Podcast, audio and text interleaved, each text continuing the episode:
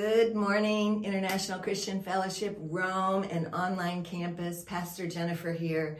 I am so excited. It is summer in Italy, and it is summer, maybe winter, wherever you're watching from on your continent. But today, I want you to lean into the worship. I want you to lean into the ministry of the word. We truly are complete in Jesus Christ. So I want you to have a fabulous service. Wherever you are, if you can, stand up, worship with the worship team. Say to the Lord, God, I want you to speak to my life today, and I know He will. Let's have a wonderful service together. Oh, I didn't hear you. Good morning, church. Yes. I'm always happy to be in the house of the Lord. We have seven days in the week. Uh, five days I go to the office. Saturdays, Sundays, I get to be in the church. And I'm, I'm always very glad to be in the presence of the Lord. So, First of all, I'd like to say welcome to our online campus on behalf of Pastor Jennifer and welcome to all of you. We have been talking about completely chosen for the month of July, and today happens to be the end of July. So I'm going to share a story with you. There is an actor called Kirk Cameron. He grew up as an atheist, and so he did not believe in God. He lived life as he pleased. At age 14, he landed a role in a sitcom by ABC called Growing Pains. Maybe those of you who are seniors in the house, I will not say old, those of you who are seniors in the house will know Growing Pains. But you see, gradually, Growing Pains became a hit, and this young man became so popular. He traveled around the world, he met famous people, and he felt like he had everything. But he met a man who changed his life. And this man happened to be the father of a girl he liked. Now, if there's anyone you want to please, it's the father or the, the, the parent or guardian of, of the girl you like, right? So they had a conversation, and during their conversation, the man said something to him. He said, There's something that you still don't have, Kirk. You have a lot, but you don't have the Lord. So after, after their conversation, he decided to attend church with this family. And he heard the gospel, and eventually he gave his life to Christ. What happened was, after he gave his life to Christ, he began to insist that storylines be changed to take out contents that he believed were not of good moral values or good Christian values. Now, some of you may be familiar with a movie that he starred in known as Fireproof. Is anyone here who has watched Fireproof? Yes, Fireproof is a nice movie. If you haven't watched it, make it a point to watch Fireproof. So Kirk was in Fireproof. He starred in Fireproof. He's the one you can see on your screens. You see, he found an identity in Christ and he decided to use his potential and abilities to promote the work of God. The Bible says in 1 Peter chapter 2 verse 9, "But you are a chosen race, a royal priesthood, a holy nation, a people for his own possession, that you may proclaim the excellencies of him who called you out of darkness into marvelous light. Amen. Amen. Let us pray. Father, we thank you for today. We thank you for bringing us here together and for those, those people watching online. Father, I pray for the infilling of the Holy Spirit today, Lord, that your word will come to your people. Father, I pray that you replace our stony hearts with a heart that is willing to accept your word, with a heart that is willing to change and apply the word that you have for us today. In Jesus' name I pray. Amen. Amen. Amen. So I'm going to, to tell you a story of David. And a lot of people know the Bible character David. We know about certain things that David did in the Bible. And I'm just going to focus on the early parts of David's story. So, David's story began with Samuel. Samuel was a prophet, he was also a priest. And Samuel happened to be the last judge of Israel. So, basically, we had Moses helping the, uh, the Israelites moved from Egypt, going to Israel. Joshua took over, took them to Israel. And then, and then after, after some time, they had judges. So judges ruled the nation of Israel. But then the people said, We don't want judges anymore. We want a king. We want to have a king like other people. We want a king. So God decided to give them a king, and this king was King Saul.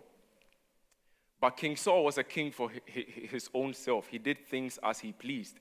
So God said he regrets making Saul king. So this is what the Bible says in 1 Samuel chapter 16 from verse 1. I'll read from verse 1 going. The Lord said to Samuel, How long will you mourn for Saul? Since I have rejected him as king over Israel. Fill your horn with oil and be on your way. I am sending you to Jesse of Bethlehem. I have chosen one of his sons to be king. But Samuel said, How can I go? If, Samuel hears, if Saul hears about it, he will kill me. So if you think about it, you have a king, and then the, the, the same person who anointed him as king is being asked to go anoint someone else as king. That is like starting a civil war.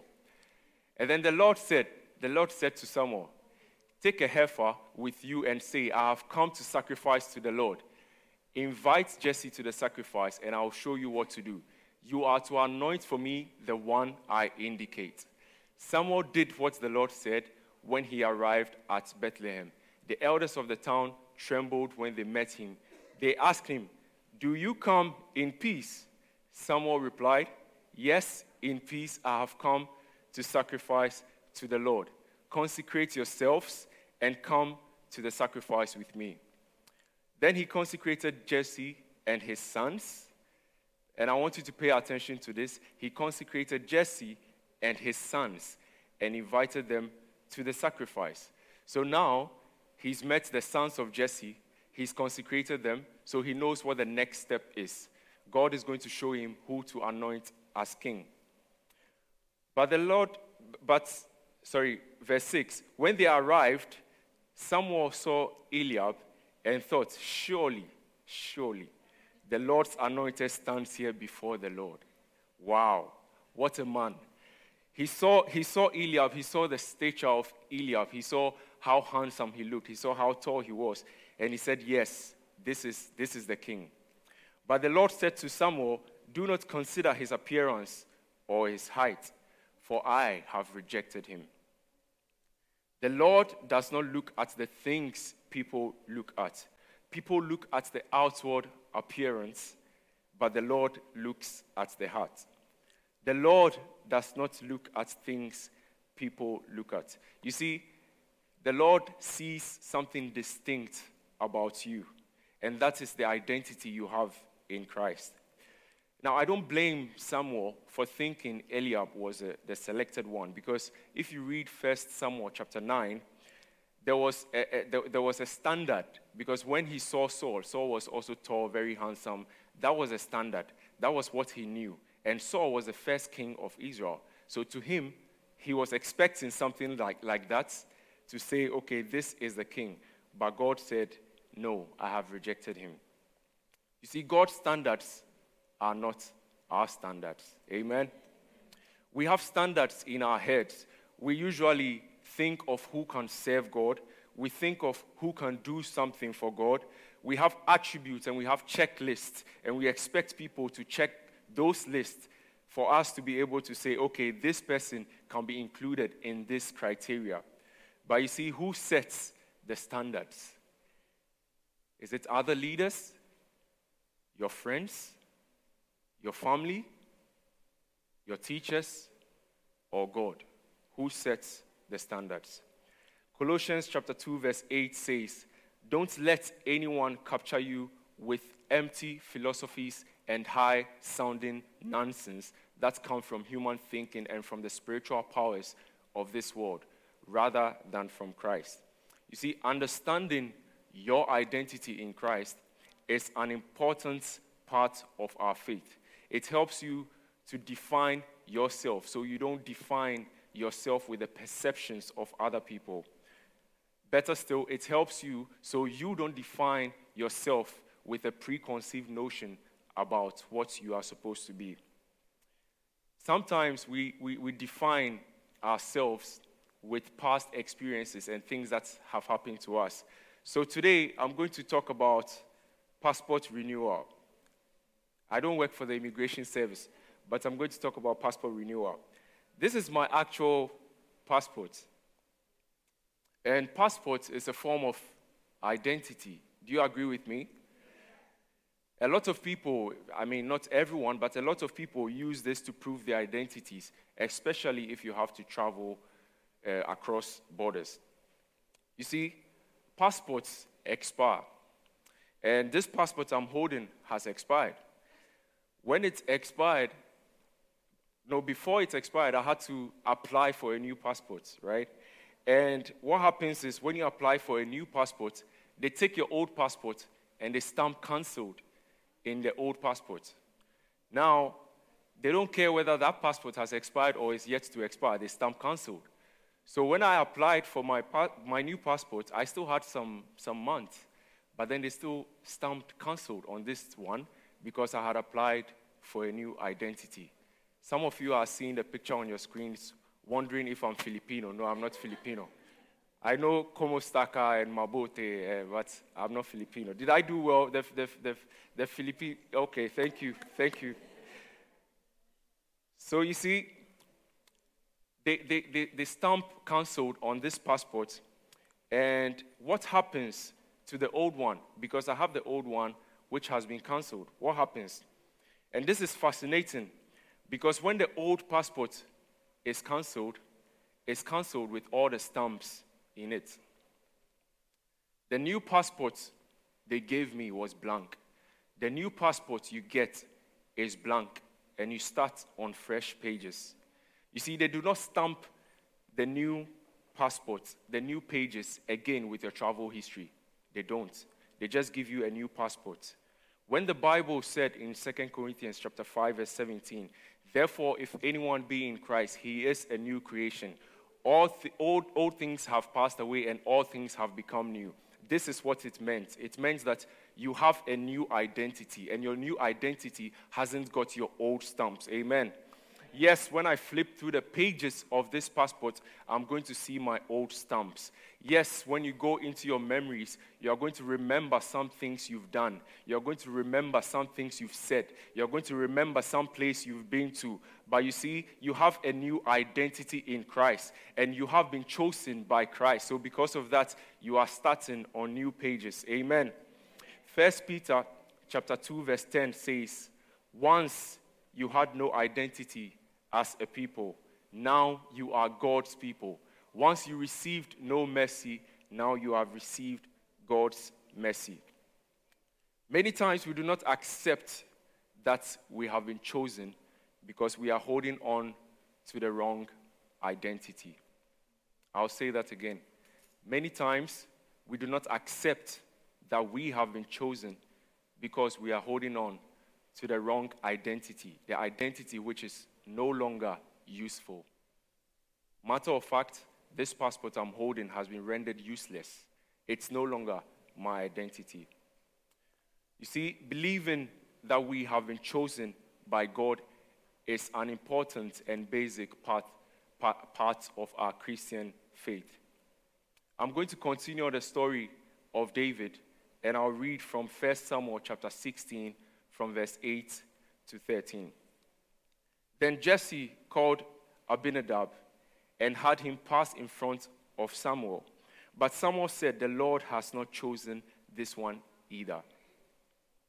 Jesse then had Shammah pass by, but Samuel said, Nor has the Lord chosen this one. Jesse had seven of his sons pass before Samuel, but Samuel said to him, The Lord has not chosen these. So he asked Jesse, Are these all the sons you have?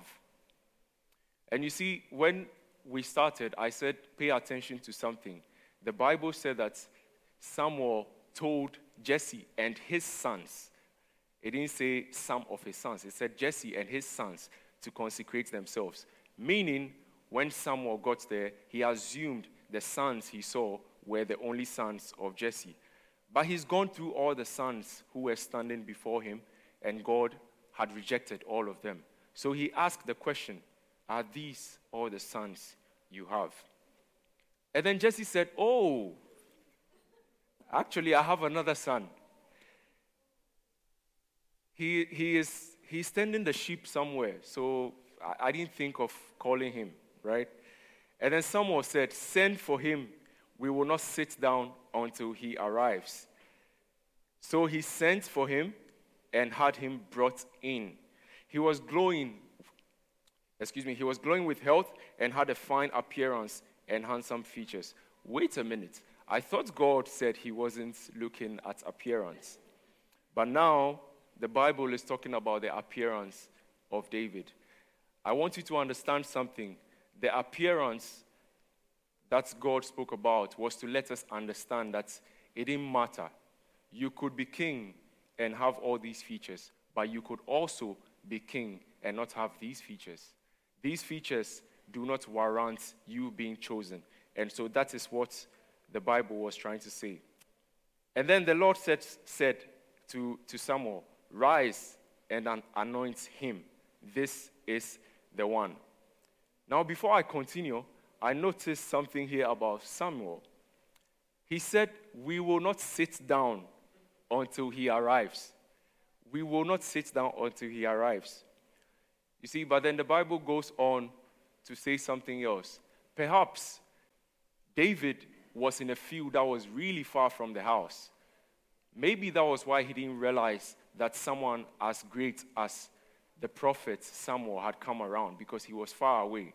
So Samuel decided that he was not going to sit until he saw David. But if David is two hours away, then obviously Samuel is not standing for two hours, right? And that is my version. That is what I think happened. You see, he didn't settle for what God has not chosen. So he decided to sit and wait until God told him it was time to rise and act. I don't know who this is for, but you have been standing alone for so long by yourself in your own strength. But God is saying, sit down. God is saying, sit down. And when it's time, I will ask you to rise. Amen. So Samuel took the horn of oil and he anointed David in the presence of his brothers. And from that day on, the Spirit of the Lord came powerfully upon David. Samuel then went to Ramah. Full stop. End of story. Basta. Now, God does not choose the most eloquent, God does not choose the most intelligent, God does not choose the most spiritual, the most educated. He chooses you. He chooses you.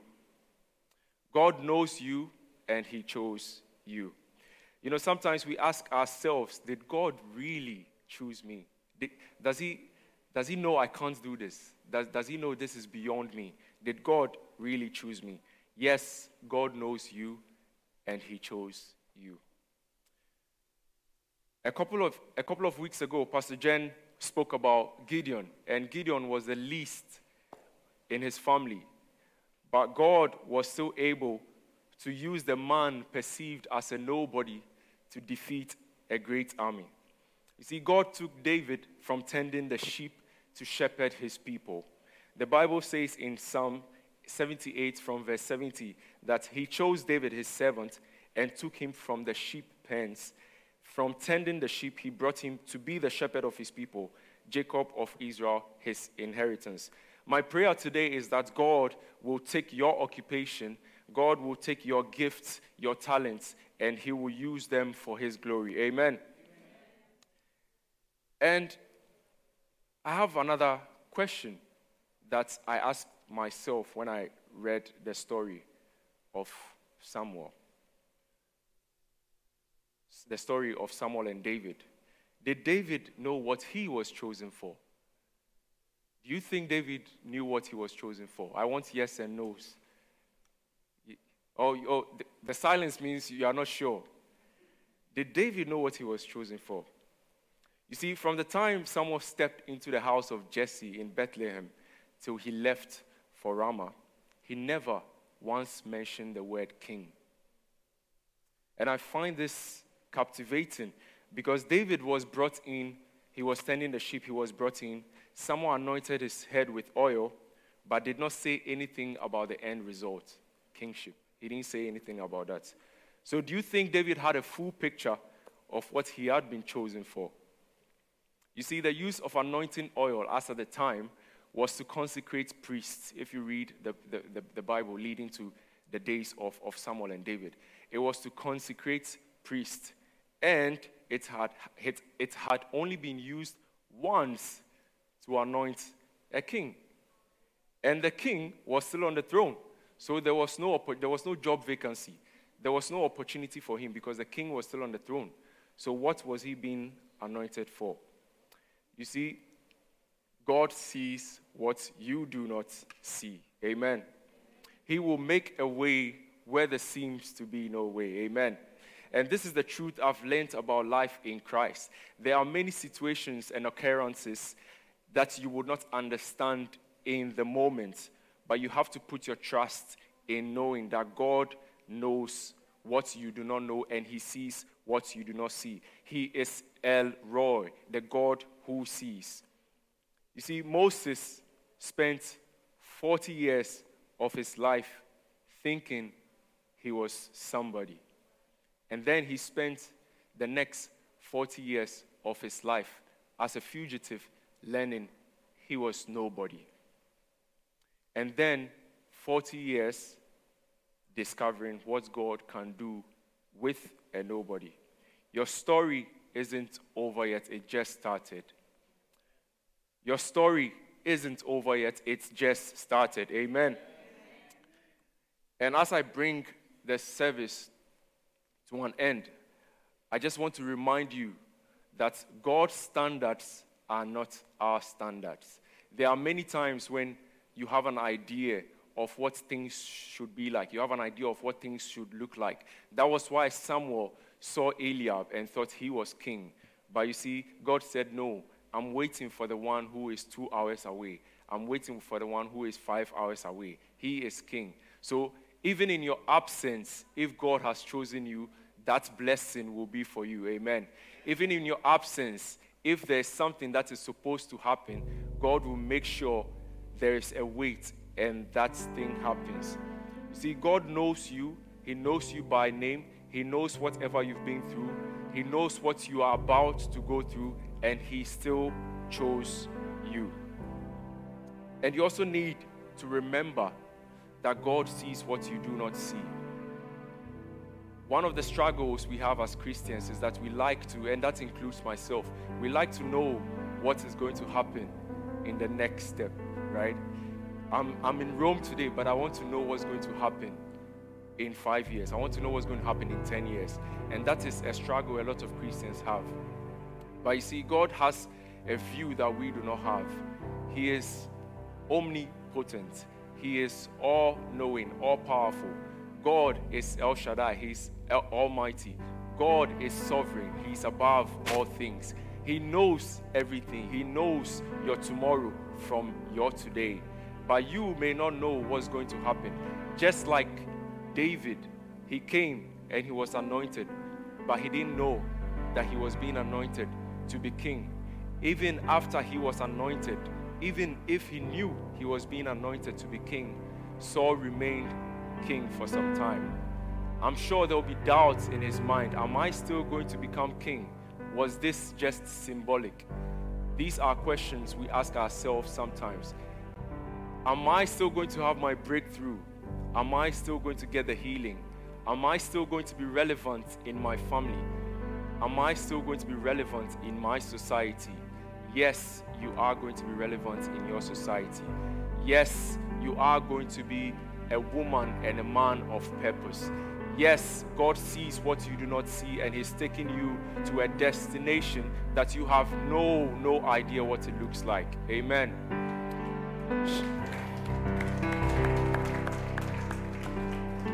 Shall we all rise on our, on our feet? I'll invite the worship team at this moment.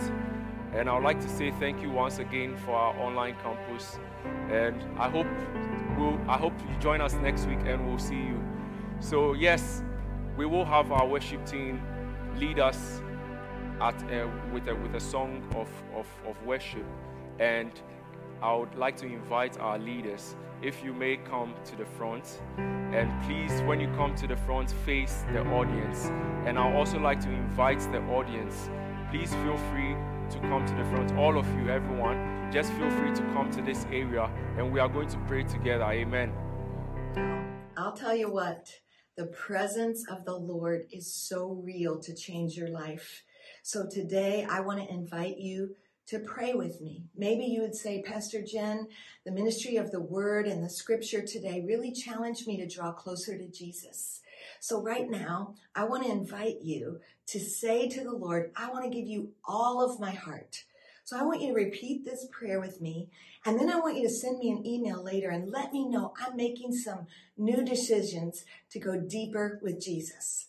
Dear Lord Jesus, you say it. Dear Lord Jesus, I ask you right now, come into my heart, change my life, help me to walk closer to you, Jesus, than ever before. I trust you and I receive your love and I receive your forgiveness. In Jesus' name, amen. That is the best prayer you have ever prayed. And you know why I know? Because the Bible says, choose you today who you will serve. So every day you have to wake up and decide, Lord, I'm going to trust you in this day, in this circumstance. I also know that there are so many who have big needs. They have big prayer requests before God. So I'm praying with you right now, wherever you are, that the Lord would surround you, that in this very moment, God, I pray that the Holy Spirit of God would come and descend in that room of listening, in that living room, in that dining room, uh, in that car, God, wherever someone is listening right now, and that their faith would jump alive, that they would hear you saying, I'm not done. I'm still working on it, says the Lord. I've got a miracle in motion for you. So I want you to believe with the Lord. I want you to walk in victory. And I want you to know that the Lord is with you. And Father, we thank you for the miracle testimonies that are in the making that we're going to hear in Jesus' name. Amen. Now, I also want to thank you for being a part of our online campus. I thank you for your online giving. I thank you for the way you're investing in the way we invest in people's lives. It's not just for today, it's for eternity. And so I want you to say to the Lord, God, how can I do more for the kingdom of God right where I am, whether I'm online or on campus. There are so many wonderful activities. You need to check out the website. You need to click for registrations. There's going to be so many wonderful things that we have to offer this summer. You may go on vacation, but we don't take a vacation from Jesus. Remember, Jesus is with you wherever you go, and we must stay connected. So take advantage of online ministry and online giving to stay connected to what God is doing in you and through you with the body of Christ here at the International Christian Fellowship of Rome. I love you, and I know this is going to be a fantastic week for you.